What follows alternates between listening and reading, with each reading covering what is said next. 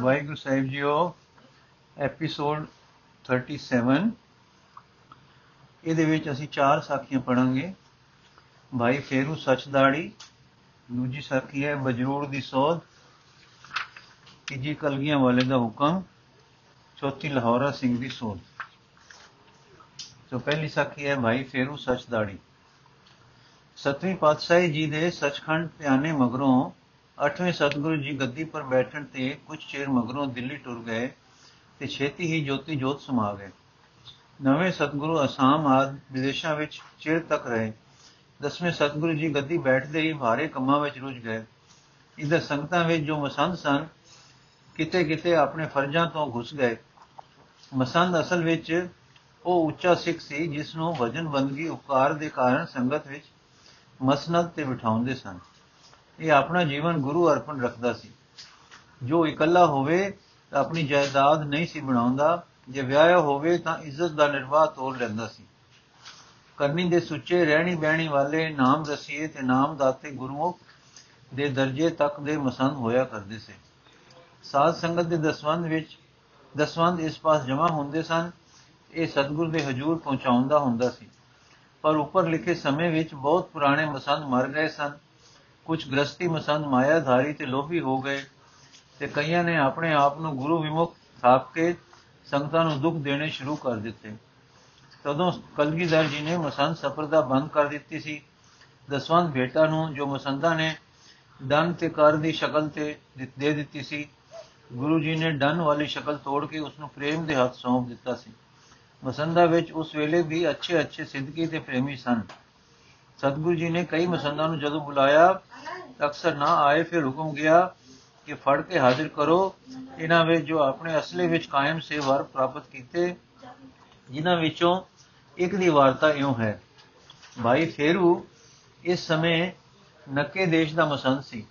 ਪਹਿਲੇ ਸਦੇ ਪਰ ਇਹ ਨਹੀਂ ਗਿਆ, ਸਦਾ ਇਸ ਤੱਕ ਨਹੀਂ ਅਪੜਿਆ ਦੂਜੇ ਸਦੇ ਦੇ ਸੁਣਦੇ ਸਾਰ ਜਿਸ ਹਾਲ ਸੀ, ਉਸੇ ਹਾਲ ਟੁਰ ਪਏ। ਲੈ ਜਾਣ ਵਾਲੇ ਸਿੱਖ ਤਾਂ ਸਤਕਾਰ ਕਰਨ, ਪਰ ਫੇਰੂ ਕਹੇ ਕਿ ਹੱਥ ਬਨ ਕਿ ਦਾੜੀ ਫੜ ਕੇ ਲੈ ਚੱਲੋ। ਇਹ ਹੀਆ ਸਿੱਖਾਂ ਦਾ ਤਾਂ ਨਾ ਪਿਆ, ਪਰ ਫੇਰੂ ਜੀ ਆਪ ਇਸ ਤਰ੍ਹਾਂ ਹੀ ਆਪਣੀ ਦਾੜੀ ਫੜ ਕੇ ਸਾਰਾ ਰਾਹ ਟੁਰੀ ਟੁਰੇ ਜਦ ਸ੍ਰੀ ਕਲਗੀਧਰ ਜੀ ਦੇ ਦਰਬਾਰ ਪੇਸ਼ ਹੋਏ, ਤਾਂ ਇਸੇ ਤਰ੍ਹਾਂ ਖੜੇ ਸਨ। ਆਪ ਪਰ ਵੀ ਇਹ ਇਲਜ਼ਾਮ ਸੀ ਕਿ ਕਈ ਬਰਸ ਤੋਂ ਸੰਗਤ ਦੇ ਦਸਵੰਨ ਨੂੰ ਦਬਾ ਗਏ ਹਨ। ਸਤਿਗੁਰੂ ਜੀ ਨੇ ਫੇਰੂ ਵੱਲ ਦੇਖਦੇ ਪਿਆਰ ਖਾਦਾ ਉਸ ਨੂੰ ਤੱਕਿਆ, ਫੇਰ ਤੱਕਿਆ, ਫੇਰ ਨੈਣ ਮੁੰਦ ਲਏ। ਪਲ ਮਗਰੋਂ ਖੁੱਲੇ ਤਾਂ ਉੱਠ ਕੇ ਫੇਰੂ ਨੂੰ ਛਾਤੀ ਨਾਲ ਲਾ ਕੇ ਕਿਹਾ ਤੂੰ ਤਾਂ ਸਾਰਾ ਕੁਝ ਗਲਦਾ ਰਿਹਾ ਹੈ, ਮੈਨੂੰ ਪਹੁੰਚਦਾ ਰਿਹਾ ਹੈ, ਤੈਨੂੰ ਕੌਣ ਫੜ ਲਿਆ ਹੈ? ਤੂੰ ਫੇਰੂ ਤਾਂ ਨਹੀਂ, ਤੂੰ ਤਾਂ ਭਾਈ ਫੇਰੂ ਸੱਚਦਾੜੀ ਹੈ।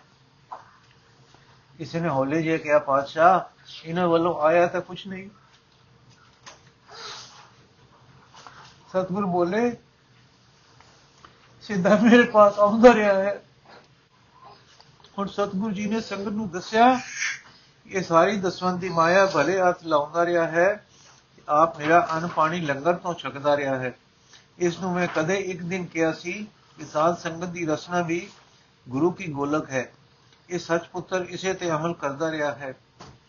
ਭਾਈ ਫੇਰੂ ਬੜੇ ਬਜਨੀਕ ਮਹਾ ਤਿਆਗੀ ਤੇ ਸਤਗੁਰ ਦੇ ਪ੍ਰੇਮੀ ਹੋਏ ਹਨ। ਸਾਧ ਸੰਗਤ ਵਿੱਚ ਗੁਰੂ ਦਾ ਰੂਪ ਦੇਖਦੇ ਸਨ। ਆਪ ਕਦੇ ਕਵਿਤਾ ਵੀ ਕਰਦੇ ਹੁੰਦੇ ਸਨ। ਜੋ ਸ਼ੌਕ ਹੈ, ਜੋ ਸ਼ੌਕ ਸ਼ੌਕ ਹੈ ਸ਼ੌਕ ਹੈ ਕਿ ਸਾਰੀ ਲੱਭਦੀ ਨਹੀਂ।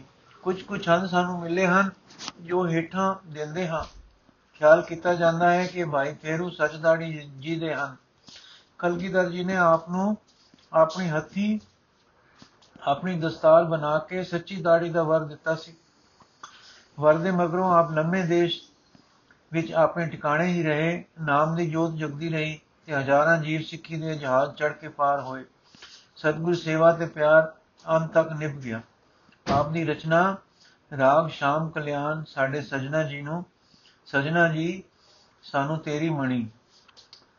ਸਾਡੇ ਸਜਣਾ ਜੀ, ਸਾਨੂੰ ਤੇਰੀ ਮਣੀ, ਨਿਮਾਣਿਆਂ ਦਾ ਮਾਣ ਤੂੰ ਸੁਣੀਵੇਂ, ਸਾਡੀ ਥੀ ਤੰਗ ਘਣੀ, ਤੰਗ ਤਣੀ, ਤੈ ਜਹਾਂ, ਤੈ ਜਿਹਾ ਸਾਨੂੰ ਹੋਰ ਨਾ ਕੋਈ। ਅਸੀਂ ਢੂੰਡੀ ਬਣੀ ਬਣੀ, ਫੇਰੂ ਜਾਨ ਸਜਨ ਤੋਂ ਬਾਣੀ ਫੇਰੂ ਜਾਨ ਸਜਨ ਤੋਂ ਵਾਰੀ ਵਾਰੀ ਤਾਂ ਭਲੀ ਬਣੀ। ਰਾਗ ਕਾਨੜਾ ਮਾਈ ਨੇ ਮੇਰਾ ਕੌਣ ਕੱਤੇ ਗੁਣ ਪੂਣੀਆਂ? ਸੁਧ ਬਿਸਰੀ ਮੇਰੀ ਮਤ ਬੋਰਾਈ ਬੋਰਾਨੀ, ਪ੍ਰੀਤਮ ਪ੍ਰੇਮ ਜਜੂਣੀਆਂ। ਨੇ ਲੱਗਾ ਲਗ ਟੁੱਟਦਾ ਨਹੀਂ, ਸੋ ਬਾਝੋਂ ਗਲਾ ਉਣੀਆਂ। ਫੇਰੂ ਜਿਉਂਦਿਆਂ ਨੋ ਨੋ ਵਿਸਰੇ, ਨਾਹੀ ਮੋਇਆ ਵੀ ਦੂਣ ਚੌਣੀਆਂ। ਰਾਗ ਸੋਹੀ ਲਲਿਤ, ਸੋ ਦੀਆਂ ਰਜਾਈ ਮਨ ਵੇ ਅੜਿਆ। ਦਰਦ ਹੰਦਾਂ ਦੇ ਦਰ ਤੇ ਧੂਏ, ਦੁੱਖਣ ਸੰਜ ਸਬਾਈ ਵੇ ਅੜਿਆ। ਡਰਦਾ ਰਹੀ ਤੂੰ ਜਬ ਲਗ ਜੀਵੇਂ, ਉਹ ਭਾਣੇ ਦਾ ਸਾਈਂ ਵੇ ਅੜਿਆ। ਯਾਦ ਰਹੀ ਇੱਕ ਪਲ ਨ ਵਿਸਾਰੀ, ਕਦੇ ਨ ਕੰਡ ਵਲਾਈ ਵੇ ਅਣਿਆ। ਫੇਰੂ ਹਾਸਲ ਥੀਆ ਲੋੜੋਂ, ਤਾਂ ਮੂਲ ਨ ਕੱਢੋ, ਮੂਲ ਨ ਕੱਢੇ ਆਹੀ ਵੇ ਅੜਿਆ। ਰਾਗ ਸੁਹੀ, ਸੱਜਣ ਸਦ ਬੁਲਾਈਆਂ ਵੇ ਅੜਿਆ। ਚਲ ਵੇ ਫੇਰੂ ਸਦੇ ਨਹੀਂ ਆਏ, ਇਸ਼ਕ ਨੂੰ ਬਨ ਕਲਾਈਆਂ ਵੇ ਅੜਿਆ। ਕੀ ਜਾਣਾ, ਕੀ ਨਾਲ ਮੈਂ ਹੋਸੀ, ਜੋ ਹੋਸੀ ਸੁਖ ਸਾਈਆਂ ਵੇ ਅੜਿਆ। ਮੇਰਾ ਤੇ ਤਕੀਏ, ਜਿਨ੍ਹਾਂ ਨੇ ਲਾਏ, ਕਰਮਾਂ ਦੀਆਂ ਕਾਣਾ ਚੁਕਾਈਆਂ ਵੇ ਅੜਿਆ। ਸੋ ਦੇ ਅੰਗਣੇ ਹਸਸ ਜਾਈਏ, ਸੂਲੀ ਤੇ ਪੈਰ ਟਿਕਾਈਆਂ ਵੇ ਅੜਿਆ। ਦੂਜੀ ਸਾਖੀ ਹੈ ਜੀ, ਬਜਰੂੜ ਦੀ ਸੋਧ। ਸਤਲੁਜ ਤੋਂ ਪਾਰ ਇੱਕ ਬਜਰੂੜ ਪਿੰਡ ਸੀ ਇਸ ਦੇ ਅੰਦਰ ਇੱਕ ਛੋਟੀ ਜਿਹੀ ਗੜੀ ਵੀ ਸੀ। ਇਸ ਪਿੰਡ ਵਿੱਚ ਵੀ ਗੁਜਰ ਰੰਗੜ ਵਸਦੇ ਸੇ ਤੇ ਜ਼ੋਰ ਜ਼ੁਲਮ ਲੁੱਟ ਮਾਰ ਕਰਿਆ ਕਰਦੇ ਸੀ। ਇਹ ਗੜੀ ਇਹਨਾਂ ਨੂੰ ਬੜਾ ਕੰਮ ਦਿੰਦੀ ਸੀ। ਜਦ ਕਦੇ ਕੋਈ ਇੱਕ ਅੱਧਾ ਪਿੰਡ ਰਲ ਕੇ ਇਹਨਾਂ ਤੋਂ ਕੋਈ ਬਦਲਾ ਲੈਣ ਆ ਪਵੇ, ਤਦ ਗੜੀ ਵਿੱਚ ਆਕੀ ਹੋ ਕੇ ਜੰਗ ਮਚਾਇਆ ਕਰਦੇ ਸੀ ਤੇ ਗੜੀ ਦੇ ਉੱਤੋਂ ਦੂਰ ਦੂਰ ਤੱਕ ਤੂਫੰਗਾਂ ਦੀ ਮਾਰ ਕਰਿਆ ਕਰਦੇ ਸੀ। ਇਹਨਾਂ ਨੇ ਵੀ ਇੱਕ ਸੰਗਤ ਲੁੱਟੀ ਜਦੋਂ ਸੰਗਤ ਲੁਟੀਜ ਕੇ ਅਨੰਦਪੁਰ ਆਪਣੀ ਤੇ ਸਾਹਿਬਾਂ ਨੂੰ ਖਬਰ ਮਿਲੀ, ਤਾਂ ਦੋ ਤਰੇ ਦਿਨ ਆਪਨੇ ਕੁਝ ਨਾ ਕੀਤਾ ਫਿਰ ਅਚਾਨਕ ਚੜਾਈ ਕਰ ਦਿੱਤੀ, ਪਰ ਐਤਕੀ ਨਾਲ ਪੈਦਲ ਖਾਲਸੇ ਨੂੰ ਲਿਆ। ਲੋ ਲੋ, ਨੋ ਉਤੋਂ, ਨੋ ਉਤੇ ਨੋ ਉਤੇ ਤਾਂ ਘੋੜ ਚੜੀ ਸੈਨਾ ਗਈ ਸੀ। ਪਰ ਬਜਰੂੜ ਤੇ ਪੈਦਲ ਮਾਨੋ ਪੈਦਲ ਖਾਲਸੇ ਦੀ ਸੂਰਮ ਗਤੀ ਦੀ ਇਹ ਪ੍ਰੀਖਿਆ ਸੀ। ਜਦ ਦਰਿਆ ਪਾਰ ਜਾ ਉਤਰੇ ਤਾਂ ਸਫ ਬਨ ਕੇ ਬਜਰੂੜ ਵੱਲ ਝੁਕੇ। ਲੁਟੇਰਿਆਂ ਨੇ ਡਿੱਠਾ ਕਿ ਖਾਲਸਾ ਆ ਗਿਆ ਹੈ ਤੇ ਸਾਨੂੰ ਦੰਡਣ ਲਈ ਆਇਆ ਹੈ। ਜਿੰਨੀ ਛੇਤੀ ਹੋ ਸਕਿਆ ਤਫੰਗਾ ਲੈ ਕੇ ਘਰਾਂ ਉੱਪਰ ਚੜ ਗਏ ਤੇ ਉੱਪਰੋਂ ਹੀ ਮਾਰ ਕਰਨ ਲੱਗ ਪਏ। ਜੋ ਸਿੰਘ ਪਿੰਡ ਦੇ ਨੇੜੇ ਆਪੜ ਨਾ ਸਕਣ। ਕੁਝ ਜਵਾਨ ਗੜੀ ਤੇ ਜਾ ਚੜੇ ਉਸ ਦੀ ਹੋਰ ਉਚਾਈ ਤੋਂ ਗੋਲੀਆਂ ਚਲਾਉਣ ਲੱਗ ਪਏ। ਇਹਨਾਂ ਦੀ ਗੋਲੀ ਦੂਰ ਦੂਰ ਤੱਕ ਅਪੜਦੀ ਸੀ। ਇਸੇ ਤਰ੍ਹਾਂ ਕੁਝ ਦਿਲ ਚਲੇ, ਰੰਗੜ ਅੱਗਾ ਨੂੰ, ਅੱਗਾ ਰੋਕਣ ਨੂੰ ਪਿੰਡ ਦੇ ਦਰਵਾਜ਼ੇ ਦੇ ਬਾਹਰ ਹੋ ਖੜੋਤੇ। ਅੱਗਾ ਰੋਕਣ ਨੂੰ ਪਿੰਡ ਦੇ ਦਰਵਾਜ਼ੇ ਦੇ ਬਾਹਰ ਹੋ ਖੜੋਤੇ। ਤੂਫੰਗਾ ਸਰ ਕਰਨ ਲੱਗ ਪਏ। ਰੰਗੜਾਂ ਦੀ ਇਹ ਤਰਕੀਬ ਜੰਗ ਦੀ ਬੜੀ ਚਤੁਰਾਈ ਦੀ ਸੀ, ਪਰ ਖਾਲਸਾ ਅੱਗੋਂ ਕਿਹੜਾ ਘਟ ਸੀ? ਗੜੀ ਤੋਂ ਆ ਰਹੀ ਗੋਲੀ ਤੋਂ ਜਿਨ੍ਹਾਂ ਜਿੰਨਾ ਕੋ ਹੋ ਸਕੇ ਬਚਾਓ ਕਰਦੇ, ਪਰ ਜੇ ਲੱਗ ਜਾਵੇ ਤਾਂ ਭੈ ਮੰਨਣ ਦੀ ਥਾਂ ਰੋਹ ਭਰ ਕੇ ਹੋਰ ਵਧੇਰੇ ਸ਼ਲਗਾਂ ਛੋੜ ਦੇ, ਜਿਨ੍ਹਾਂ ਨਾਲ ਅੱਗਾ ਰੋਕਣ ਵਾਲੇ ਰੰਗੜਾਂ ਤੇ ਠੀਕ ਨਿਸ਼ਾਨੇ ਬੈਠਦੇ, ਪਰ ਉਹ ਵੀ ਡੱਟੇ ਖੜੇ ਸਨ।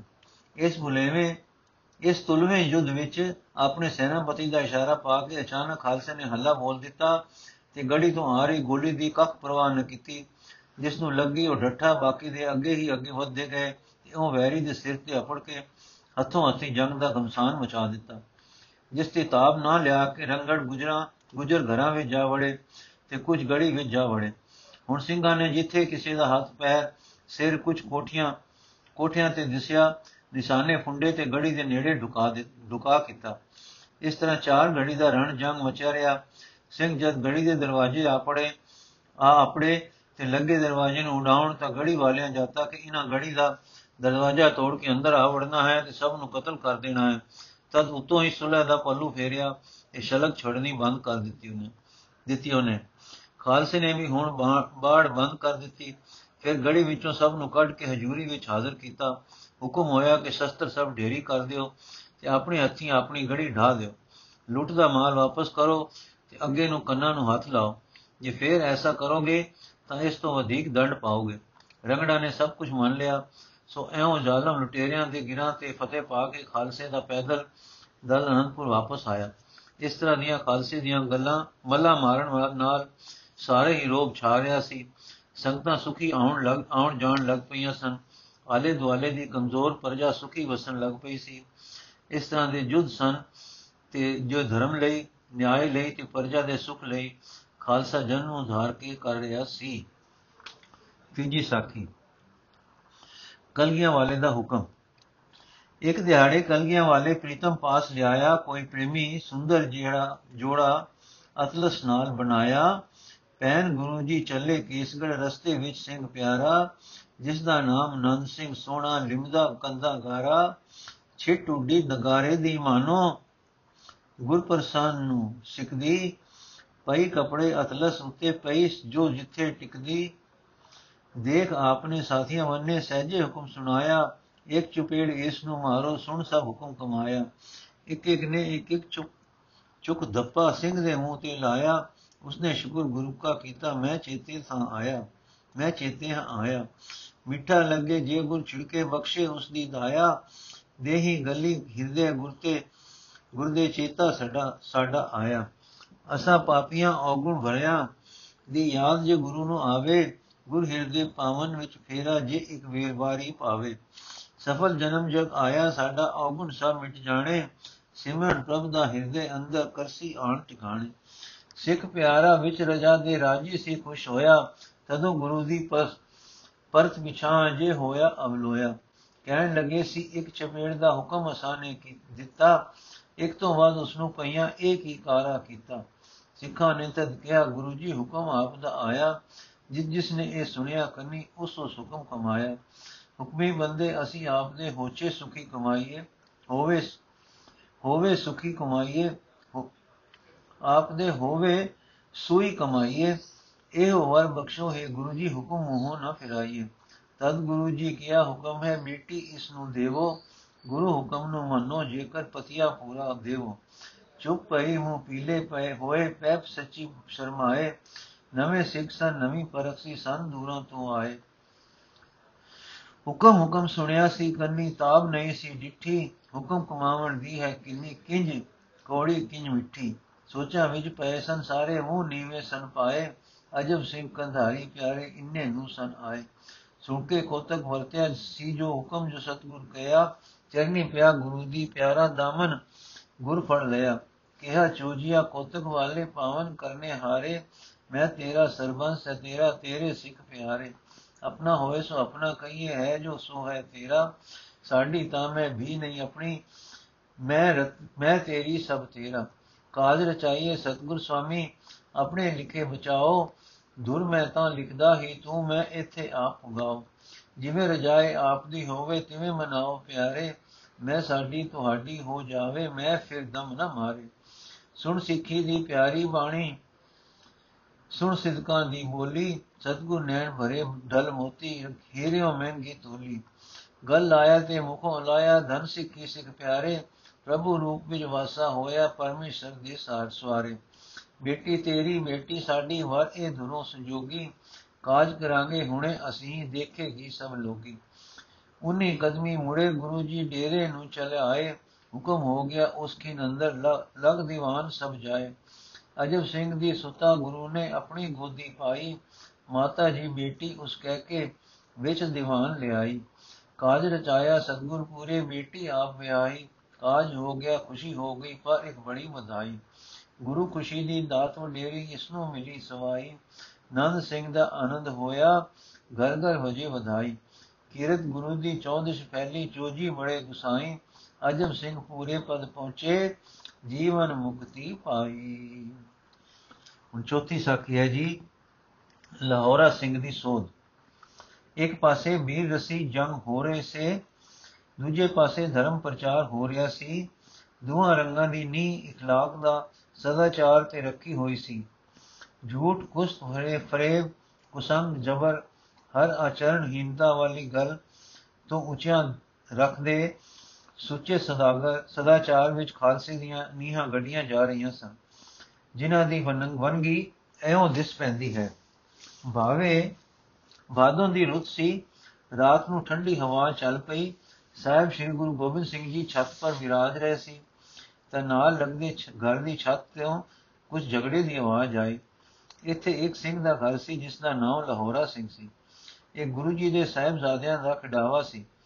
ਇਸ ਦੇ ਨੇੜੇ ਹੀ ਘਰ ਦਾ, ਘਰ ਸੀ ਮਾਲਾ ਸਿੰਘ ਦਾ। ਮਾਲਾ ਸਿੰਘ ਵਪਾਰੀ ਸੀ ਤੇ ਸ਼ਾਹੂਕਾਰਾ ਕੰਮ ਵੀ ਕਰਦਾ ਸੀ।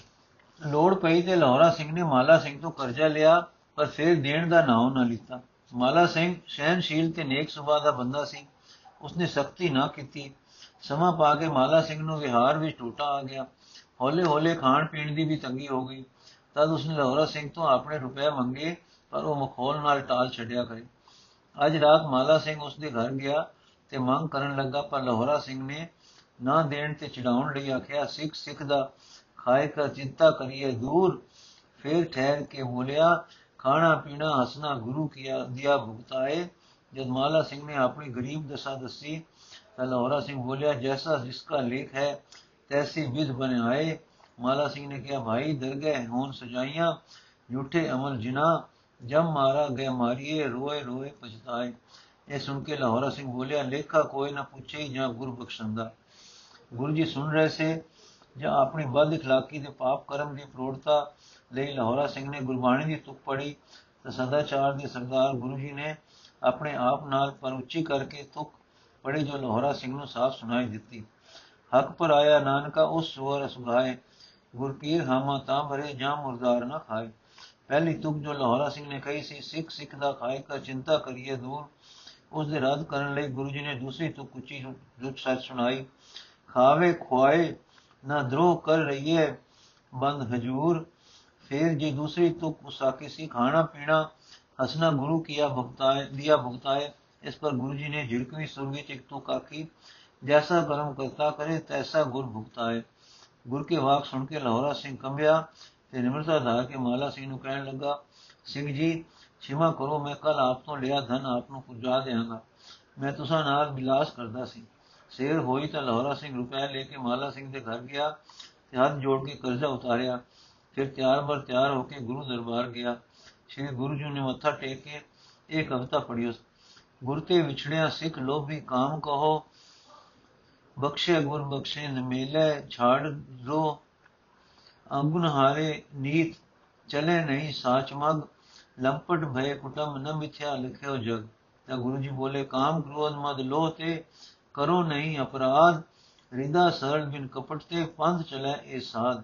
ਫਿਰ ਗੁਰੂ ਜੀ ਨੇ ਸੰਗਤ ਵੱਲ ਤੱਕ ਕੇ ਸਰਮ ਖਾਲਸੇ ਨੂੰ ਉਪਦੇਸ਼ ਦਿੱਤਾ, ਜੋ ਕਵੀ ਸੰਤੋਖ ਸਿੰਘ ਜੀ ਨੇ ਇਸ ਪ੍ਰਕਾਰ ਲਿਖਦੇ ਹਨ। ਸਿੱਖ ਹੋਏ ਕਿਸ ਕਰਜ ਨ ਲੇਵੈ ਜੇ ਕਰ ਲੈ ਭਾਵ ਕਰ ਦੇਵੈ। ਸੁਨੇ ਨ ਝੂਠ ਨ ਮੁਕਤੇ ਕਹੈ, ਸੰਗ ਝੂਠ ਕੇ ਪ੍ਰੀਤ ਨ ਗਹਿ। ਸਤ ਸੰਗੀ ਹੋਏ ਸਾਚ ਕਮਾਵੇ ਸੰਗ ਸਾਚ ਕੇ ਪ੍ਰੀਤ ਵਧਾਵੇ। ਸਚ ਉਰ ਧਰੇ ਮਿਜਾਦਾ ਮਰਿਆਦਾ ਸਾਰੀ। ਛਲ ਛਿਨ ਹੋਏ ਸਾਚ ਉਮਾਰੀ। ਇਸ ਪ੍ਰਕਾਰ ਉਪਦੇਸ਼ ਦਿੜਾ ਕੇ ਗੁਰੂ ਜੀ ਨੇ ਸਰਵ ਖਾਲਸੇ ਨੂੰ ਉਸ ਜੀਵਨ ਦਾ ਉਪਦੇਸ਼ ਦਿੱਤਾ।